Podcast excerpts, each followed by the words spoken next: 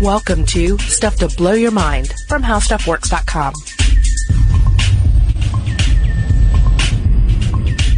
Hey, welcome to Stuff to Blow Your Mind. My name is Robert Lamb. My name is Julie Douglas. And in this episode, we are going to talk about a little movie that came out this year called Prometheus. Oh, this tiny, tiny little indie flick. You Yeah, probably little indie have not heard yeah. about it. Tiny little uh, viral marketing campaign on the web. Mm-hmm. Maybe a TV ad or two, you know. Um, No oh, names in it. Yeah, up and coming guy by the name of uh, Ridley Scott directed it. Yeah, yeah. So why are we talking about it? Well, everybody is talking about it in one uh, way or another, and there there's a lot of talk about the science in this film because we- we've discussed the importance of fiction, the importance of science fiction before, um, where we're creating these uh, these fictional versions of what the future will be ba- be like based on present technology, emerging technology, modern concerns, modern fears, modern hopes, and then you wrap that all up into a nice package and consume it.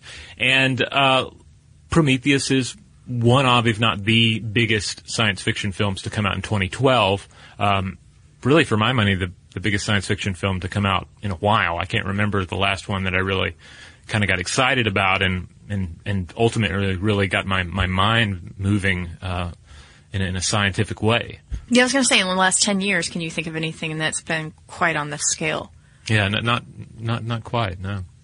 Um, so we are going to jump in. Uh, and we are going to discuss this film, but we want to let you know that we are going to have a clean divider between spoiler free and spoiler talk. So from now until the uh, commercial break that we take, we promise to uh, steer clear of any major spoilers. Anything that happens uh, in the you know the later portions of the film when once the plot gets moving uh, and all that. Uh, and we're uh, and we're going to also save our opinions uh, for the most part uh, for that section as well.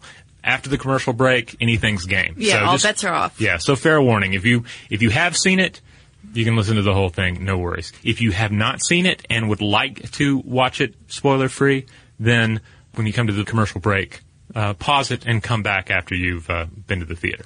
So uh, before we jump completely into it, let's uh, let's actually reacquaint ourselves. Or if you have somehow missed that massive uh, ad campaign um, that they, they launched online and, and on TV and probably in the sky and on our skin uh, for In our Prometheus, dreams. yeah, and in our dreams, uh, then here's a taste of what the movie is is about, as much as we can convey uh, in a purely um, audio environment. So uh, so here you go. Here's a little clip from Prometheus. Please tell me you can read that. What are you doing, David? I'm attempting to open the door. Wait. We don't know what's on the other side.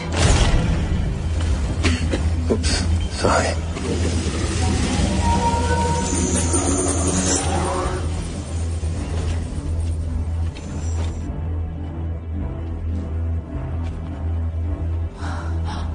Remarkably human.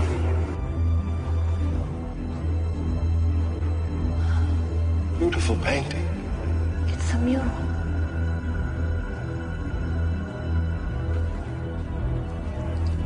Stop, stop. Don't touch it. Sorry. Please don't touch anything.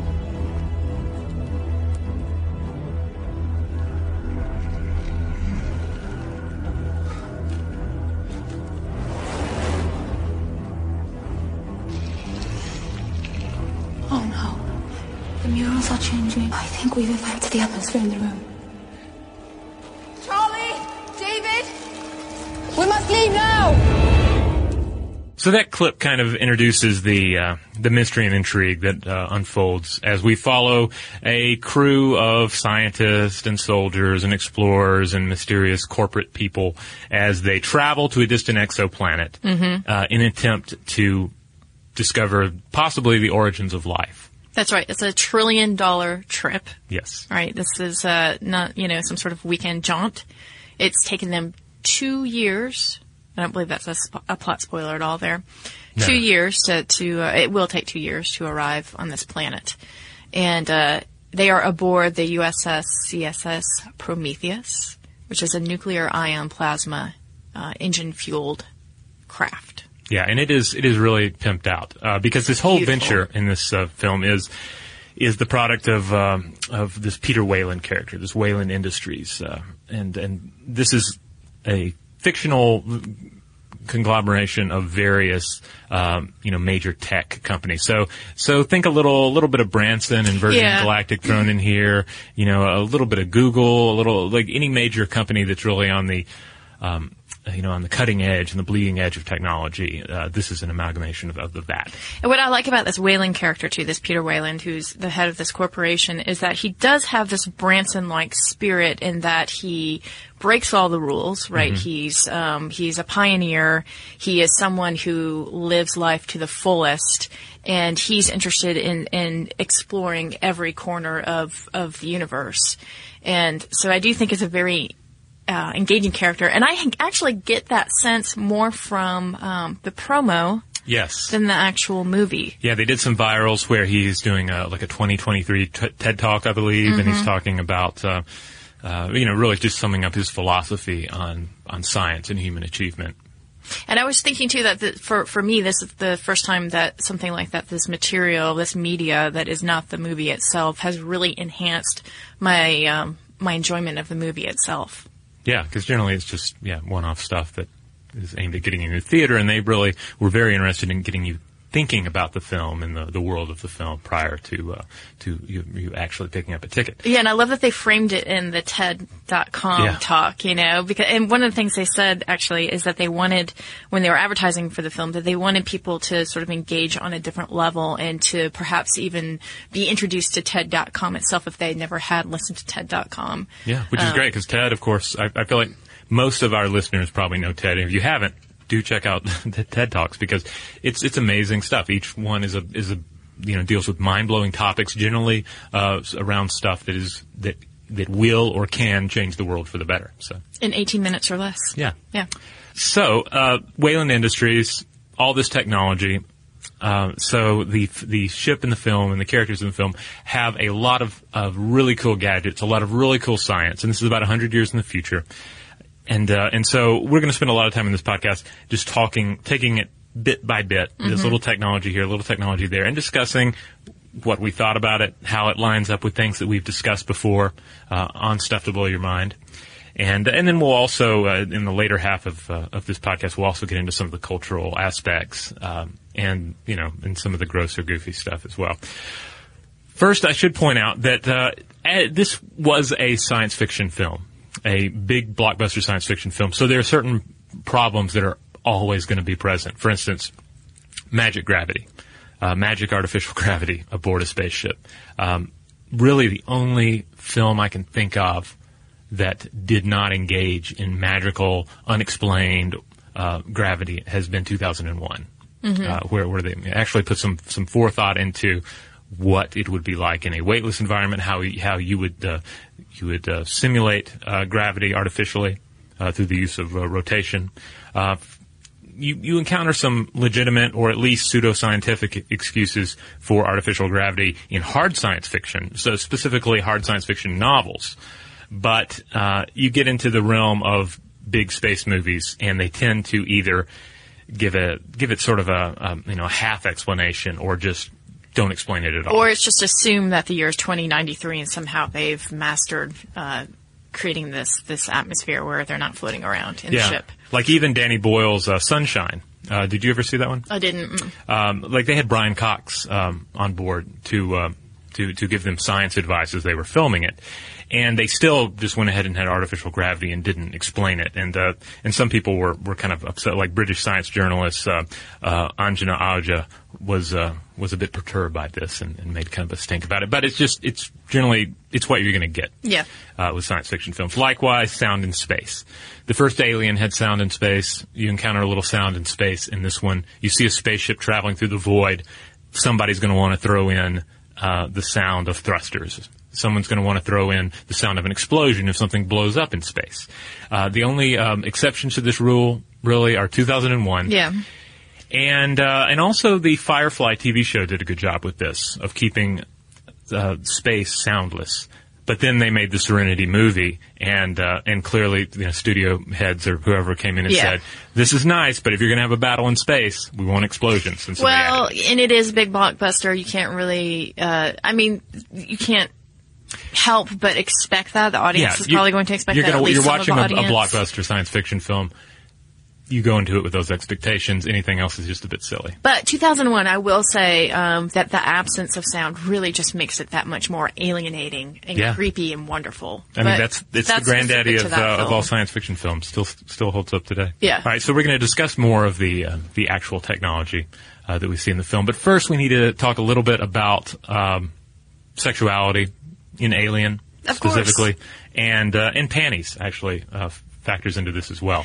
Okay, so the reason why you want to talk about aliens and, and panties in space um, is because Ridley Scott directed the first Aliens. As, as Alien, yeah, yes, as part of the Aliens franchise. yes, And although Prometheus is not directly related to aliens, uh, Ridley Scott has said that it's part of the DNA of Alien. Yeah, Um, and it was at least at some point in its development a prequel to Alien, and in, to a certain extent still is. Yes, yeah.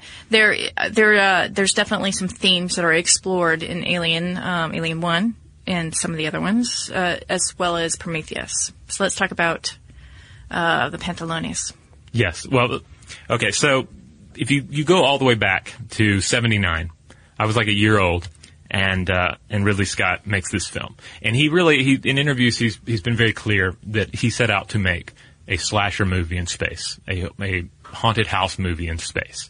You have the alien spaceship, which is essen- and the cramped, claustrophobic, um, uh, Nostromo ship in the original film, and it's essentially a haunted house with a slasher aboard. Only it's a spaceship and an alien, and and in the three decades since that film came out, we've just layered multiple layers of uh, criticism and interpretation and uh, and fanboy fanaticism on top of that film, and really built it up into this great intellectual thing to a certain extent.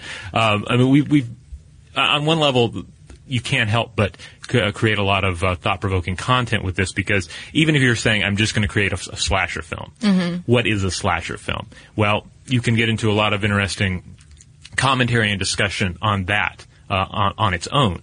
There are uh, people that argue that a, a slasher film is essentially uh, human sacrifice. That uh, in the old days you had uh, you had males that wanted to dominate society and to uh, to cancel out cancel out female power and to um, combat the female science of birth. You bring ab- about the male science of death. We've touched on this, I think, a little bit in episodes in the past. So. Whereas women create with their bodies, men kill with their hands and their weapons. And modern societies, of course, we're not really all about human sacrifice anymore, but we can still make movie after movie after movie in which females, typically females that are engaging in um, stereotypically unethical behavior, are brutally murdered by a male figure. Okay, so what we're seeing is a moral code in a lot of these films. Yeah, so just even if you're making, you're trying to make just a slasher film, there's a lot of uh, there's a lot of problematic uh, area already there. On top of that, who do you get to design your monster for this uh, 1979 film? But H.R. Giger, whose big deal is biomechanical designs of a typically sexual nature. Okay, when you say sexual nature, I think what you're primarily saying is that so many of, of his creations look like a phallus, yes? Phallus or, Or a a vagina. Yes, everything looks like genitalia to a certain extent. Stylized, um, hot leather genitalia is generally Did you what. say hot leather genitalia? yeah, I don't know why hot leather. It's more like a cold. Le- yeah. Anyway, cold leather genitalia. Let's say, and uh, and I mean that's the look of H- H.R. Giger's stuff. If if you've you've seen it everywhere. And this is the mood that pervades um, the Prometheus for sure, Yeah, and um, spills over into this. Alien One, and and the other aliens. Yeah, Yeah. So um, but the panties. the panties. Getting back to the panties. What the panties have spawned? When I say the panties, this, we're talking about Sigourney Weaver's character in the panties in Alien One. Yeah, in in the original Alien film, she's you have this whole crew, uh, mostly male crew, and one by one they're knocked out by this alien. Uh, it's bursting. It's basically impregnates uh, one man through the face, and then bursts out of his stomach. It's uh, and there's and you sent me a really interesting article about how it's sort of there's uh, themes of, of rape in there as well. Yeah, it's there are strong themes of, of rape and sexual assault because the the creature is essentially sexually assaulting Right. each member, and especially the male members, and uh, in No the case of the one character, impregnating him more or less with this violent, uh, this violent vision of uh, of pregnancy, in which the thing then grows in his stomach, Mm-hmm. like a gastrointestinal uh, confusion of pregnancy, Mm-hmm. uh, with this violent birth that kills the uh, mother slash father. Um, you know, so strong themes of this, uh, and then it just goes, of course, one by one, each character getting knocked off. And Ripley, Sigourney Weaver's character, remains really strong. Uh, you know, you can really get behind her as this strong female character. Um, and then you have this scene towards the end of the film that, of course, made a strong impression on me when I watched it um, as a like a One-year-old. young, not a not a one year old, but as a uh, as a uh, you know I'm, I'm going through puberty. I watch Alien, and there's this scene where oh she's safe, she's finally gotten away, she's blown up the ship, and she decides oh now's a good time to go ahead and strip down to my underwear and then get into my escape uh, into my um, cryogenics pod and uh, and just sail home. Mm-hmm. Little does she know the alien is there watching her. Um, and as she So- changes, yeah. So the camera becomes the voyeur. Right, and the alien is kind of the voyeur because the alien's not really attacking at first. He's he's just he or she is just kind of hanging back, and she doesn't even know he's there, and she's wearing really skimpy, simple underwear, but very skimpy. I think you said it like looked like she's wearing something a, a few sizes too small. Yeah, it looks like plumber's crack underwear. Yeah, Um, it's actually an underwear that I've never quite seen before. Maybe this exists out there, and um, Hmm. well, it's in the future, right? uh, right where apparently you, you everybody has plumber's crack, but um, it's not ugly, uh, but it is very hyper. provocative. Yeah, it's not hyper sexualized. Like she's not wearing like a g string or anything. But it is a very sexual scene because suddenly she's she's unclothed, she's vulnerable. Uh, The scenes are shot in a way to. It's no accident that it's a, a sexy scene, and the, and at any moment this creature, this phallic, monstrous, uh, sexual monster, is going to attack her. And then, you know, and we just hope that she has clothes on by that point. Well, uh, this has spawned a whole cottage industry within academia of of um, trying to figure out what the panties mean. Yeah, I mean, even probably more so than the the Buffyverse, right? Um, because it's it's problematic for people Yeah. because they're analyzing it and they're like, all right, all the sexual content, um, a really strong female character, and they're like, I'm totally on board. And then she strips down to the panties, and they're like, deal breaker. Okay, so we're we're um, we're talking about all of this because uh, after the commercial break, and we get more into um, some some spoilers there. This is going to be a larger part of our conversation, Yes. then. But we wanted to go ahead and seed it now. Yeah. All right. So more more on the the panties later. But but but uh, in uh, in the spirit of seeding, let's talk about this this other theme that runs through Prometheus, panspermia. Yes. Uh, so we've discussed uh, panspermia before, and um, specifically to the idea of exogenesis, which is the notion that life originated elsewhere in the universe and somehow found its way to the planet. Um, this is this is dealt with right at the beginning of Prometheus because you you kick off the movie with this tall, pale, um.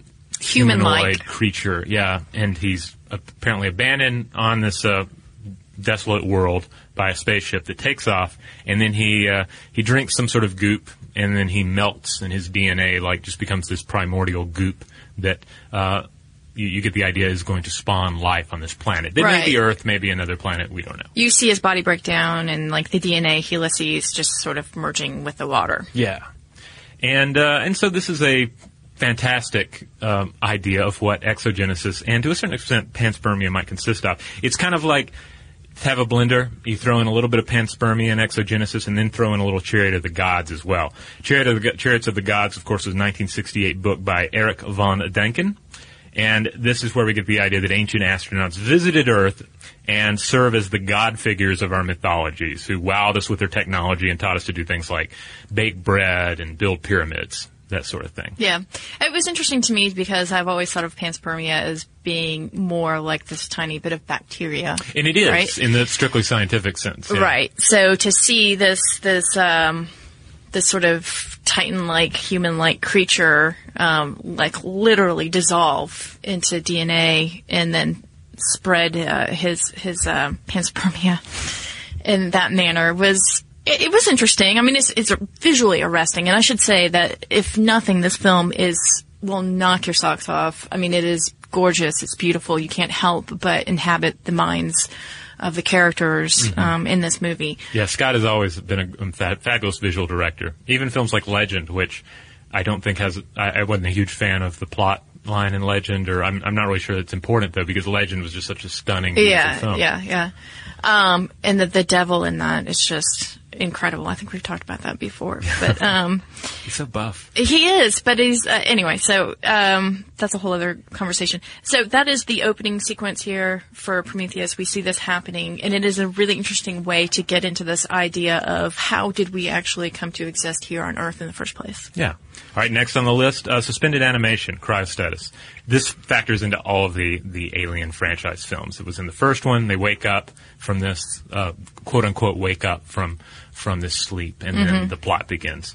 And, uh, and we see a similar thing in this. The crew of the Prometheus have been traveling for two years, and they've been asleep, uh, quote unquote, asleep, while David, the artificial human, the android of the ship, um, learns languages and plays basketball and combs his hair while watching Lawrence of Arabia. Oh, which is a again another incredible scene because you're trying to you know you're sort of getting your bearings in the Mm-hmm. in the film and uh, it looks like he is the only person on the ship Yeah. um, and Played by Michael Fassbender, of course. And yeah and, and he is so good in this role and we'll talk more about the significance of David later So we recently did an episode on hibernation, in Mm-hmm. which we discussed some of the some of what we know about uh, suspended animation and, and, and hibernation and ways that we could artificially instill it.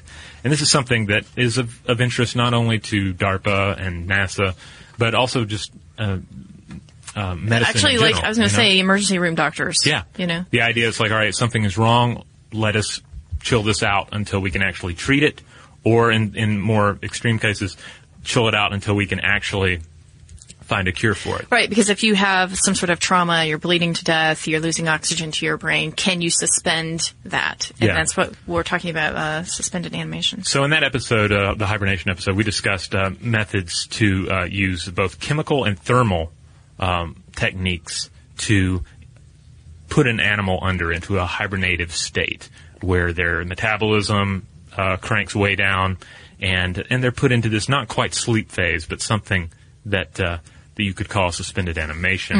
Um, and then there's a, there's actually an, another interesting guy. This guy Mark Roth, researcher at uh, Fred Hutchinson Cancer Research Center in Seattle, Washington, and uh, he's uh, he's looked in, into uh, short-term suspended animation a lot because again, this would be a way to stabilize um, patients that are in trauma from injury. Uh, so normally. Hydrogen sulfide is toxic, but um, Roth has worked on this technique where you can use it to actually alter uh, mammalian metabolism when it's applied in a cold environment, resulting in this suspended animation uh, type situation. All right. So when you're in this suspended state, the body can better cope with uh, deadly oxygen de- deprivation that results from shock, massive blood loss, uh, and heart attacks. So Yeah, it's really cool because if you give someone hydrogen sulfide, which is what he did with animals, um, what it does is it knocks you out, and it might cause the oxygen to not bind.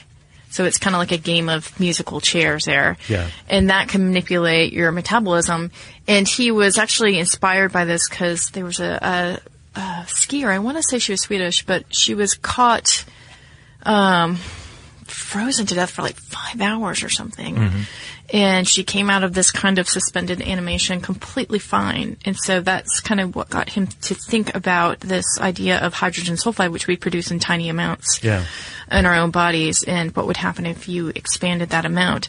And it's not hard to sort of see that technology now being realized in the year 2093. For two years, I mm-hmm. don't know, but, you know, the, the five hours now that we know has happened at least uh, accidentally or as a byproduct of an accident. Could that be extrapolated to two years? Maybe, but Yeah. we know that that uh, the foundation is there. Yeah, so I ultimately, I ultimately liked what they did with it in this. If for no other reason, they really made a point of making waking up from cryostasis kind of gross. People were throwing up all Yeah. over the place. They're clearly, they look like they're, they are, they have the worst hangover imaginable. And, uh, and we were, when we were discussing hibernation and artificial hibernation, uh, and the potential that it could be used uh, uh, for long-term space travel, uh, we brought that up. That in science fiction films, that there a lot of times it's it's not this traumatic wake up. Uh, and, and we even put a call out to uh, listeners said, "Hey, if you've seen something where we're waking up from suspended animation, in a science fiction film, is actually traumatic, let us know."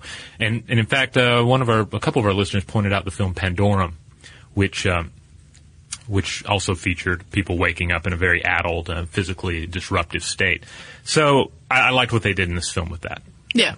yeah, that was very realistic. And again, all of this is about building a, a world that you can really believe in. And yes, that there are perhaps some holes in different places that we'll discuss later on. Um, but uh, Ridley Scott does do such an amazing job of Yeah. making you feel like you're inserted into this world that could happen in 2093, possibly. Speaking of inserted, uh, the next uh, bit we're going to discuss is the MedPod 720i, which um, is introduced early on in the film. You see it on the ship, and um, and we'll we'll discuss it a little more later. But I'm just you know this thing's going to be used. It's like it's the cannon. smoking a gun. It's like you the introduce the the stage. gun. It's going to Yeah. go off. You know it's going to factor into the plot if you it, introduce it in the way they introduce it, and it's uh it's really snazzy. They introduce this cool. Um, uh, outline of the various parts as part of the viral marketing. And so it has comfortable limb restraints, a liquid spray anesthetic, a laser scalpel, airtight operating shield, computer controlled robotic surgical arms,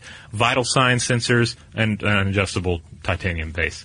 Um, though we are told from the get-go that it is um, that, that it is a rare piece of technology in the future. That there are only like twelve of these. Things. Yeah, it's one- yeah one of 12. Now, today we do have uh, we do not have bona fide robotic surgery where a, where a robot is carrying out medical procedures on a regular basis on its own. We have the Da Vinci system um, that uh, continues to, to show a lot of promise, and uh, and generally robot assisted procedures where we have the bullseye right now. The idea that let's let's work on robotic systems that can aid a surgeon in uh, during the surgery, or telesurgery uh, systems that can allow a surgeon to perform a, a procedure from the other side of the world, from another country, another city, remotely through robotic hands. Right.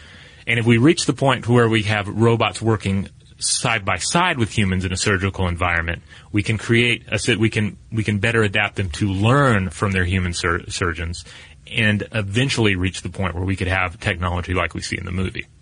Where you have uh, like uh, an autonomous procedure or um, something that you can program. Yeah, because the because the idea when you're introduced to it, it's it's like a bed with a shell over it, and you climb Yeah. into the bed, push whatever you need done, and it'll do it. It's like, oh, I need my tonsils out, just punch it in, it's pretty brilliant. press send, and then lay back. Yeah. Uh, and we'll talk more about why it's brilliant and uh, terrifying and wonderful uh, a little bit later.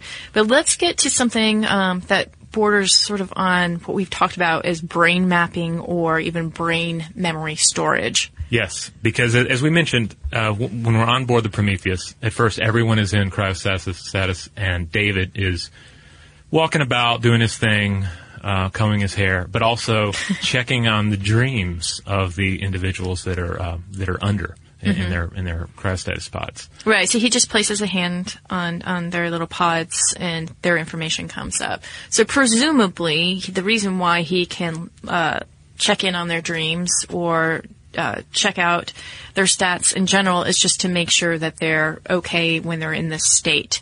Um, but it is very interesting because we've talked about how the National Science Foundation has, you know, I think it was last year, awarded a half million dollar grant to the universities of Central Florida at Orlando and Illinois at Chicago to explore how research, researchers might use AI, archiving, and computer imaging to create digital lifelike versions of real people.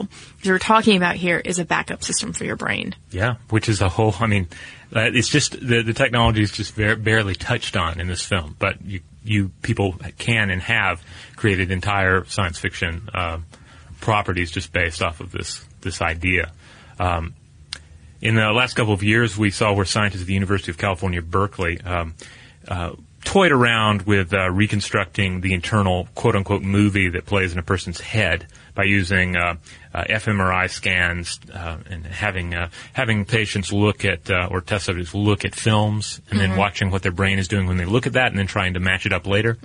And uh, and yeah, it's, it's pretty interesting. It shows some promise for a, a potential future in which we could use um, really laser attentive fMRI data to tell what is going on in a person's head to the point where we can actually get an idea of what they're envisioning.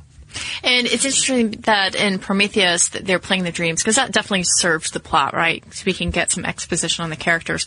But if you want to try to fit it into this this um, this world that Ridley Scott has created, it would make sense that David would check in on those dreams, and um, you know that there would be something that you could administer if someone were say having nightmares for hours on end, Right. or um, that they just seemed unsettled. Like all of these would sort of be clues to how the person is actually doing in this state. And also a mega company like Weyland Industries, there's also the, the, the scary idea that this enormous company is actually looking at my dreams. So, you know, imagine if your employer could see your dreams. Yeah. Uh, it would, it would be weird. Like that time that I dreamt that our boss was, was getting married, uh, like he he was marrying his wife again. Like, uh, they were reaffirming their vows and they were going to do it in the office. Like, what if you saw it? What would you think? I, know. never knew about that dream. I thought I told you about that. oh my god, Yeah. no. I forget. There was something else kind of weird about it, but that's the only thing I remember.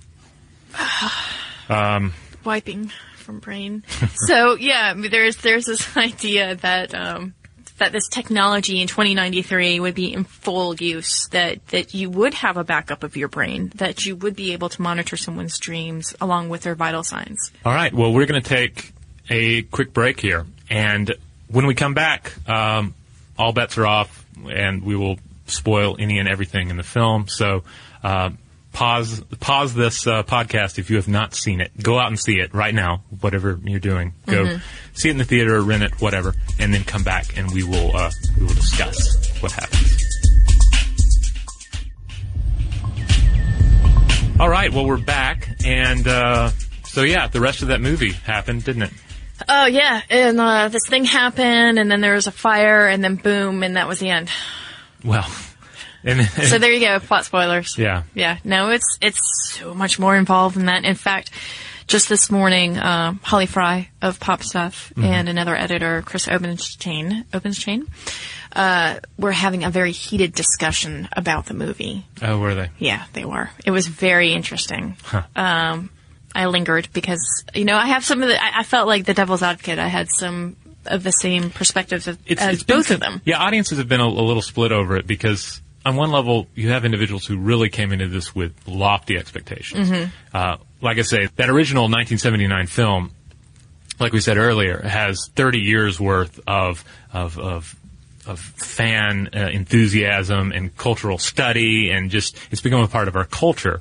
You know, in, in those three decades, and so you have this film that comes along, and, and it's a very ambitious film, and uh, and really sets out to to equal those 30, uh, 30 years worth of uh, um, of ideas that have built on top Right. of Alien, and. Um, I mean, I, I really enjoyed it. I I thought it was great. What I thought But- was interesting though is like for someone mi- uh, like myself who has seen Alien three. Yeah, And you like really you enjoyed it. May or may not have seen Alien and Aliens. Uh, Uh, the previous one I may or may not have seen, but it was a lost decade. I'm just kidding. Um, we're, but gonna, we're gonna get like a whole bunch of emails now where people be like, "Julie, you should see Alien." well, no, no. This is. I mean, I mean, obviously, like this is something that's going to happen because uh, through this whole process, you know. Anyway, um, it's been very interesting to me to now go back and say, okay, let's go and look at all the films since then. But you have been steeped in it. You've been steeped in the mythology, wouldn't you say? Um, you're Yeah, someone. yeah. I mean, it's been a part of my life ever since I was old enough to watch the original Alien, probably on like uh, cable or something. And you have that Sigourney Weaver panties poster in your. Um, I, I do not have In the, your the office. poster, but I did definitely had it in my mind um, uh, as a young kid. I think that scene probably influenced a lot of, of young boys. She was kind of like I was telling you the other day. She, that scene, that was she was kind of the Barbarella for for my generation. I see think. that. I see that. And I think it's probably a positive thing because even though she was in her in her underwear, and how, and even though that kind of disrupts some feminist arguments for the film, and in some cases, weirdly enough, is embraced by feminist Right. Some arguments for the some film. people say no. This let's take the panties and. still, she's ultimately Give them a far less sexualized character than Barbarella. Oh far well, stronger, yeah, so. yeah. Well, Richard Vadim, the director of um, of Barbarella, far different director than Ridley Scott. Uh, but my point is that that we both have different uh, experiences with with a franchise, and we both, I think, uh, for the most part, really embrace this film, uh, and that it is visually spectacular, and it does have so many different intriguing elements that will linger far after you've seen the movie. Yeah, I love the cosmology of it and the, des- the design of it, and um, I, and I should also point out that I am a total fan of sci-fi horror. Like any horror that takes place in space, um, You're there. I'm generally on board for it. Yeah. Be it a be it Alien, be it Pandorum, be it be it even even something like uh, the the the Nightmare not the Nightmare on Elm Street. He hasn't gone into space yet, but uh, the Friday the Thirteenth where Jason uh, is in space, uh, Jason X. Right, Cheesy, right. and awful, but self-aware to a certain extent. I- I Uh-huh. even I even enjoyed that film. So Wow. you know, um, so again, I I really had a great time, and uh, and uh, it, and I, I felt like it uh, it matched my expectations rather well. Yeah, and that's not to say again that it's not a flawed movie because it is in some ways. I mean, some well for me, I should say, like you know, some of the I've talked about some of the dialogue. Um, Yeah, it's uh, when the when the most relatable character in the film is is an android or a squid monster, then uh, then you know that maybe that's saying this is not the the most character driven motion picture out there. Um, Okay, but I think there's a reason for that because I think that David is someone that you can project everything onto. David being the android, um, uh, you know, how could you not? I mean, I I fell in love with David. I thought that you know he is such an interesting character, and a lot of that has to do with Michael Fassbender and the way that he was so nuanced in his portrayal. Well, let's uh, let's discuss him a little more, but first let's listen to a little clip of David interacting with one of his human crew members. Am I interrupting? Thought you might be running low. Pour yourself a glass, pal. Thank you, but I'm afraid it will be wasted on me. You think we wasted our time coming here, don't you? Your question depends on me understanding what you hope to achieve by coming here. What we hope to achieve was to meet our makers, to get answers. Why they even made us in the first place. Why do you think your people made me? We made you because we could. Can you imagine how disappointing it would be for you to hear the same thing from your creator? May I ask you something? Please do. How far would you go to get what you came all this way for? Your answers. What would you be willing to do? Anything and everything. So that was a wonderful little scene. Uh, as if everyone listening to this part has has either seen the film or doesn't care about spoilers, it's the scene where he is uh, he's handing off uh, an infected glass of champagne that's uh, infected with the um, Goo. the goo to uh, one of the jerkier members of the the crew there. That's right to to Holloway, right? Yeah. And the um, beloved though of the the film's heroine. So it's kind of problematic for the viewer there because on one level you don't really like the dude, but he's not evil. He's not like Paul Reiser in Aliens where you're like, oh, this guy can't get an alien in his belly fast enough. no, he's just not that self-actualized. I mean, honestly, as a character, he's not that well drawn, and Yeah. um, but he serves a purpose, right? He's very passionate about um, trying to find uh, his maker, really, um, the you know, the human species maker. Right. And he's terribly disappointed uh, because at this point in the film, he has not met his maker, so to speak. And David's basically saying, oh, you're disappointed in not meeting your maker. Well, I've met my maker every day of my life, and it's really no big deal, buddy. Yeah, kind of that guy's a bummer. So don't. And that's what I love about that um, about that scene. And that's a, really well written scene, I think, because it does show this um, this sort of complicated future where you Mm-hmm. have an android who has learned to sympathize, understands empathy, understands Like all he- these yeah. human emotions. And that's an interesting thing to think about with him because he knows what empathy is. He understands empathy. He is maybe is he capable of actually he's capable of faking empathy for sure, but is he really empathetic? Well, and what makes him, uh, what's the difference between him and a sociopath, right? I mean, he's Exactly, just, yeah. that he's programmed to do specific Because we've things. discussed in the past how uh, in treating psychopaths, you treat you teach them to pretend to be empathetic. Right. And uh, and But- to what extent does that solve problems? To which what extent does it create new problems? Oh, and if you're programmed to understand empathy and to exercise it to a certain degree, there's the whole school of thought of you fake it until you make it, and through the process you make it. So on one level, and again, this is peop the, you know this is projection. You can't help but think that David does have some sort of part of his uh, schematics um, in his programming that does feel and that he does feel the slight that you hear in that scene where Holloway's being kind of a jerk to him, and he's responding to it accordingly. Yes. Uh, yeah. It's just a really nice, nicely um, handled scene, I think. And speaking of encounters with creators, of course, one of the, the ultimate scenes in the film is, of course, when you have uh, uh, the old Peter Weyland, uh, um, and he has uh, he's he's strapped on his exoskeleton and he's Right. walked in, and David, his creation, is there beside him as they wake up one of these engineers, one of these mysterious space jockeys. Uh, that of course originally are, are, are seen in passing as part of the set piece in Alien back in '79, and now here's one alive and awake, standing in front of his creation and his creation's creation. Okay, so just to recap, yeah, you've got Peter Weyland, right, who Yeah. has funded the trillion dollar trip Yeah, with his and- creation. and he's basically um, Going to Mr. meet- Burns. Yeah, yes, he is based basically Burns, which, as you said, makes um, David uh, Smithers. Smithers. Smithers, fetch my robotic pants. Yeah, and You know? Smithers was like, and you can tell he's like kind of annoyed by it. He's doing it because he's programmed to.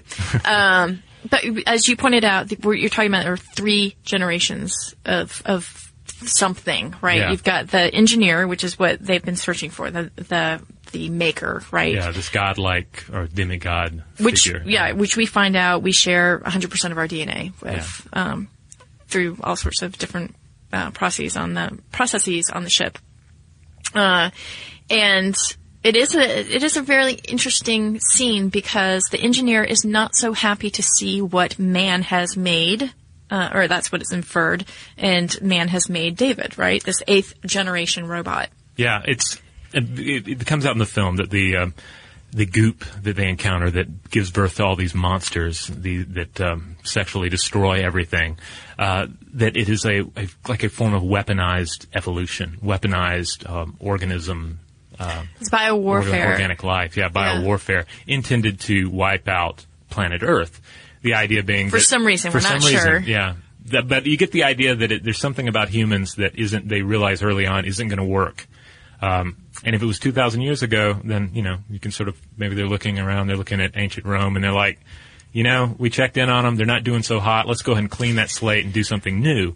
But that plan falls through. So, that plan falls through. 2,000 years later, this guy wakes up. Not only was the job not done, not only are these humans still alive, but they have grown up, expanded out into the uh, into the, the surrounding uh, uh, universe, and have created their own blasphemous little creatures, uh, created in their likeness beside them. So that And he's mad. yeah, Yeah. he's mad. That combined with 2,000 years worth of, uh, of, of, of wake up grumpiness uh, results in a homicidal uh, rampage. So I read that Ridley Scott had intended this 2,000 years ago thing, this thing, this point where the engineers had created this goo to wipe out the Earth because they were now mad with their creation, uh, to correspond with um, Christ, and that the, the Christ figure might have even been an engineer himself. Whoa. So that I want to see that, that sequel. Well, see, now some people will say, like, why wasn't that written in?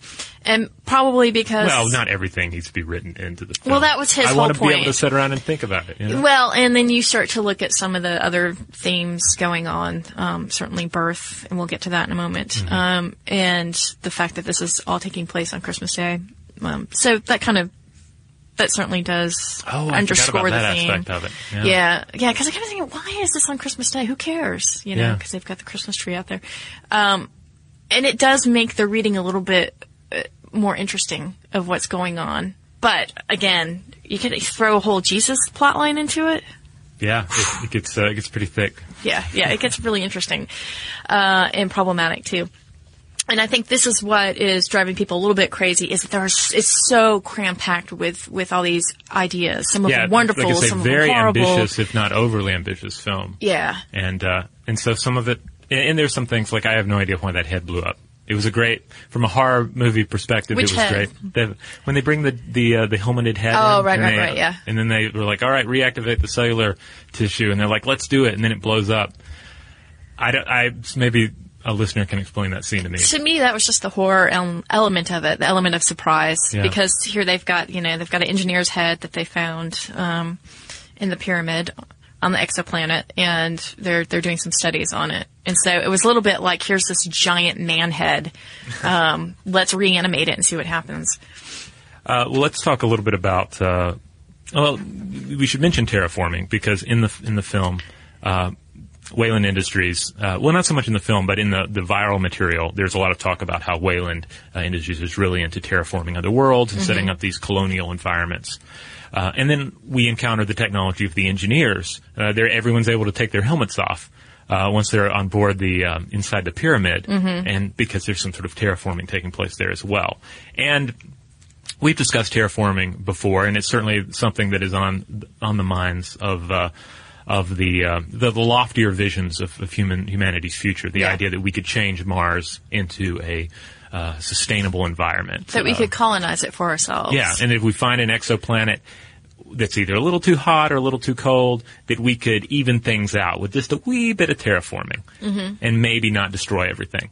Because a lot of times the terraforming, uh, terraforming technology is very similar uh, to some of the more disastrous things that we could do to our own atmosphere, such as uh, uh, creating nuclear winter or um, or just drastic climate change. But um, So basically, you could choose an exoplanet, get there, and do some experimentations uh, either on the atmosphere there, or you could be creating some sort of uh, bioware warfare agent in the form of goop. Yes, and the goop That goop you don't want on your of- own planet. Yeah, because the goop is what's what I found awesome about that is that it's it's more than just a bioweapon. Like it's more than just uh, we've taken one organism and weaponized it, or taken a couple of, of organisms and weaponized it. It's kind of life itself weaponized, um, which is just a great sci-fi idea. And it's but it's the kind of thing on a far lesser level that we humans are already doing. Um, some bioterrorism is essentially let's take some anthrax, let's take something that is that is dangerous in our environment and throw it at our enemy, and maybe they'll catch it. And that's as ancient as you know siege environments in the Middle Ages, where somebody would take a bunch of dead bodies or a dead cow and catapult it into a besieged city to spread disease. But uh, science makes things uh, ever more. Um, problematic. Uh, so we have uh, uh, chimeric organisms, life forms that contain the genes genes from a foreign species, uh, and we've uh, we've actually toyed around with using this technology to. Uh, to not only do some good stuff, for instance, we've been able to combine the common cold with polio in, in a way that sounds horrifying, but it actually may help us uh, cure brain cancer.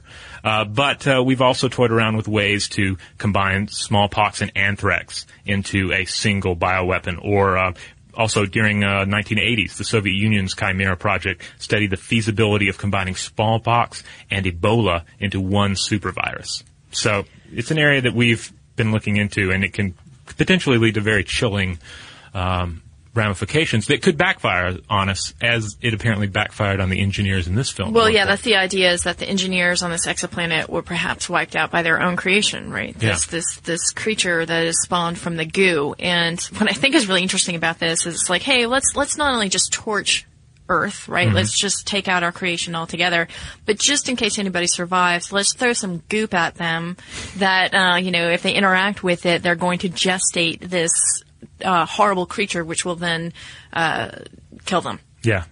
I mean, it's, it's sort of like a, you know, it's a very buttoned up program of annihilation.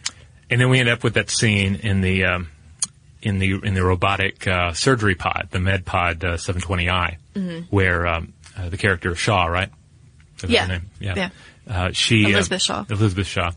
Uh, she uh, ends up with the thing growing inside her that is Yes. eventually like a squid monster of some kind, and uh, and w- she goes to use it, and she's like, "All right, I need to put in this procedure to remove this thing growing in me," and then she realizes that it's calibrated only for men um, which which leads to one of the more horrible because the the idea of I need to go into this medical chamber and have this thing removed for me from me uh, is pretty terrifying in and of itself. But then to learn that the technology isn't even calibrated for females, that's just like an extra level of ah, don't do it. Right, then she has to go manual on it and program It's like Yeah. okay, fine, uh, abdominal surgery. There is a creature in my stomach. Please take it out.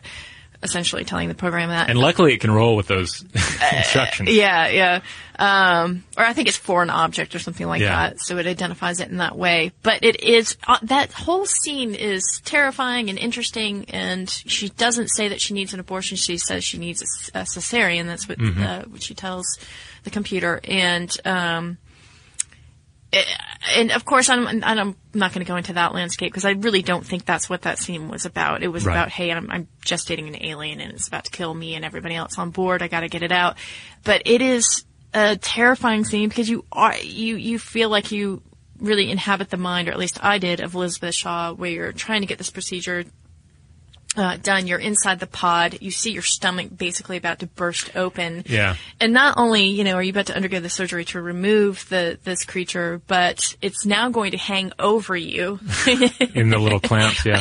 as you're trapped into this pod, and you now must extricate yourself from this situation. Yeah, and it's it's all it's kind of on one level it's like the uh, it's like a sci-fi version of the cowboy scene where you know the cowboy you know, bites a bullet and uh, and uh, and and um, performs his own surgery there by the campfire kind Yeah, of thing. yeah. Um, and then I also here's just a little food for thought. Uh, to what extent is this uh, scene uh, toying around with some commentary on American healthcare? Here's a here's a device. It's calibrated mostly for males. Uh, it, and uh, and a female is forced to navigate this slightly foreign system to make it work. I don't know. While while she's having a virgin birth on Christmas Day. yeah Yeah. yeah Uh, which again, another whole spin on this. Uh, but it is, it's, it's, it's, uh, I think it's so nightmarish and such a wonderful scene because you really can get behind the technology and, and actually see, at least not the, the alien part or the creature part coming out, but see this, um, technology being used. yeah. I think that's why it's so credible to me. Like the scene, is I can really sort of say, yes, that, that could exist in 2093. Um, another thing, uh, a little another bit of technology that pops up: uh, exoskeletons. Uh, as we mentioned, Peter Weyland shows up, super old. I think he's like a, a century old at this point. We're trying to figure that out. I mean, we were saying what, like 100 at the youngest, like maybe yesterday, uh, 140 yeah, at yesterday the. I was making the argument that he might be 140. Today I looked at the the timeline for Weyland Industries and like they have his birthday on there, and he would be 99 or 100. All right, so they went a little bit nuts on the old people makeup on him. The old people makeup is interesting because like Chekhov has a ru- had a rule with theater that if you have a young man in old man makeup, he will be made young again by the end of the film. And and from a sensible point of view, why have a young man play an old man when you could just get an old man to play an old man? Mark Yeah. is out there, old as heck, and ready to act every day of his life. Get him in there, right? He'd be great. Uh, for me, I was thinking about it more in the context of um, Aubrey de Grey. We've talked about him before. He is Mm-hmm. the biogerontologist who says that um, we can live to a thousand years old, and that, that um, in fact, there's we the first person to live to 500 has already been born, and he he does this. Um, he's created this theory through something called the longevity escape velocity. And this is this idea that you can maintain your body. We now have enough technology where we could do this, like sort of like a classic automobile.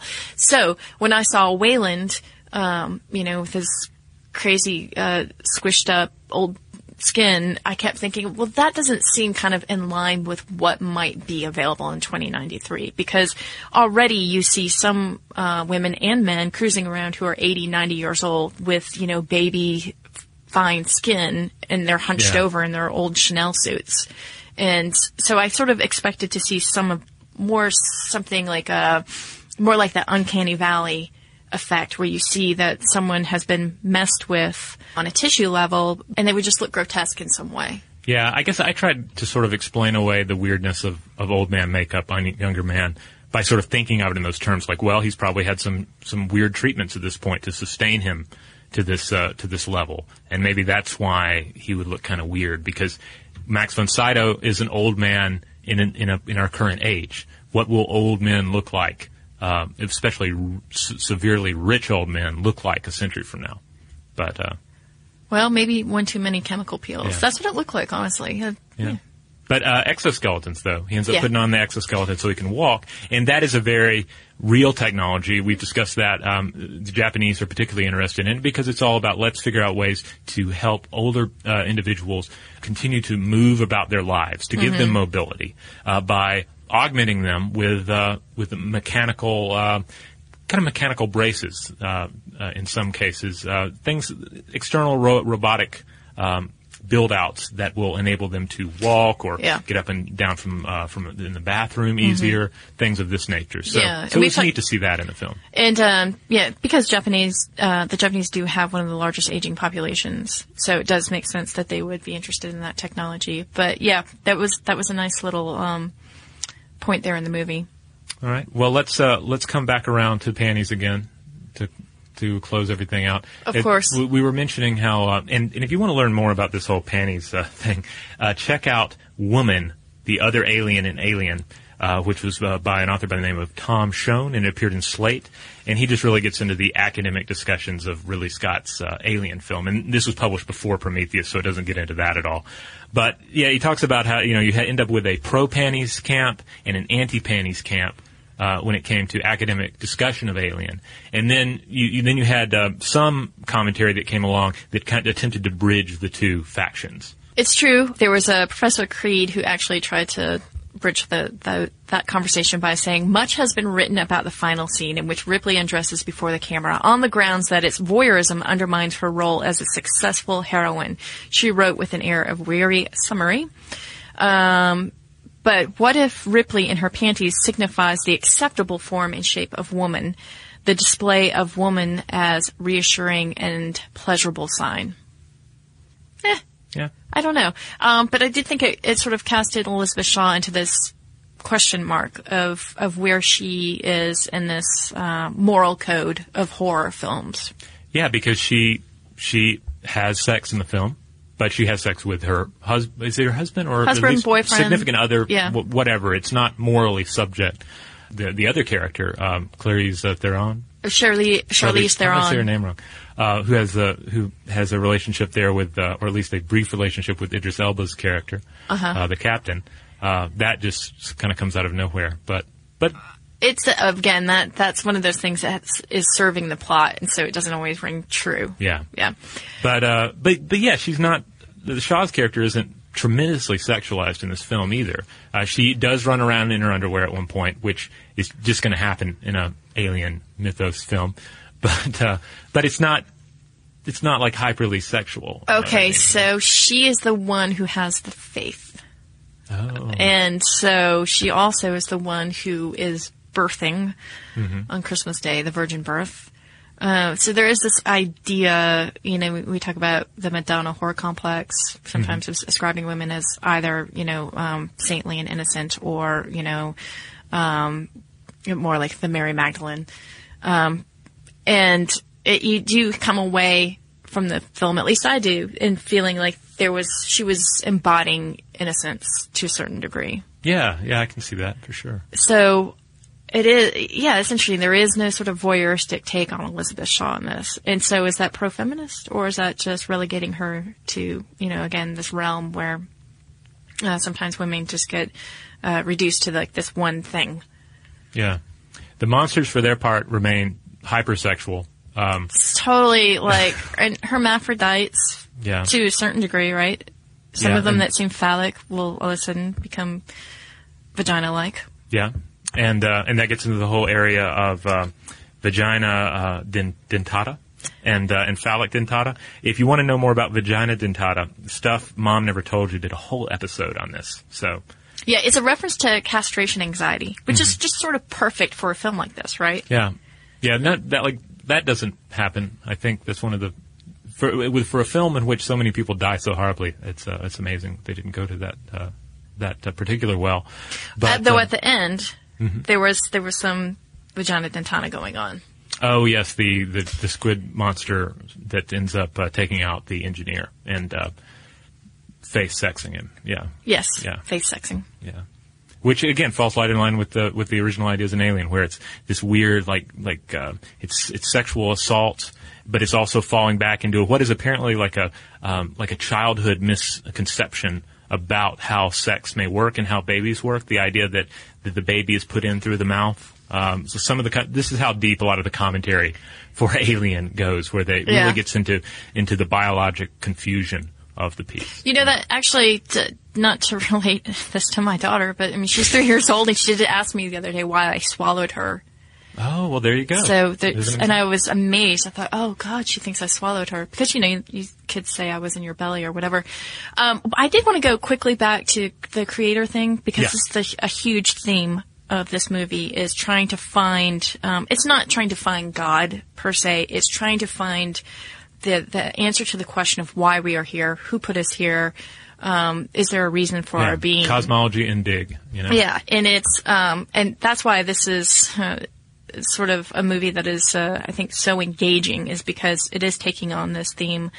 Um, and although you do have this person of faith in Elizabeth Shaw, uh, you also are running against these other moments where there is a void. And one of the things that I thought was very um, interesting is when Weyland meets his maker, right, the engineer, and um, he's sitting there dying afterward, and, and David's head has been ripped off his robot body, and they're having a conversation, and Weyland says to him, "There's nothing," and David says, "I know. Have a good journey, Mr. Weyland." Wow. And so I thought, is this, you know, that's, that's, I think part of the, what the movie's trying to say too is that there's always going to be the mystery. And, you know, in the absence of answers, there, there's nothing. Um, and there may also be nothing even with the answers because he did have his answer to a certain degree. Uh, so, uh, interesting food for thought there. All right. Well, th- I would like to invite everyone to take that food for thought, um, allow it to crawl down your throat, and uh, and grow inside you into something uh, something more, even more meaningful. gestate yeah. that uh, if you have any gestation thoughts um, or thoughts from your gestation Yeah, if you have any, share them with us. Yeah, general thoughts about the technology in the movie um, and the um, and the ideas in the movie and things we've discussed here. Uh, let us know about those. Just fair warning: um, if it's a spoilery discussion, we're we're not going to read any of that on the air. We'd still love to hear it, but it'll it'll end up just being for for our eyes only. Uh, if you want, want to interact with us and share stuff, you can find us on Facebook, where we are Stuff to Blow the Mind, and you can also find us on Twitter, where our handle is Blow the Mind. and you can always drop us a line at blowthemind at discovery.com. Be sure to check out our new video podcast, Stuff from the Future. Join How Stuff Works staff as we explore the most promising and perplexing possibilities of tomorrow.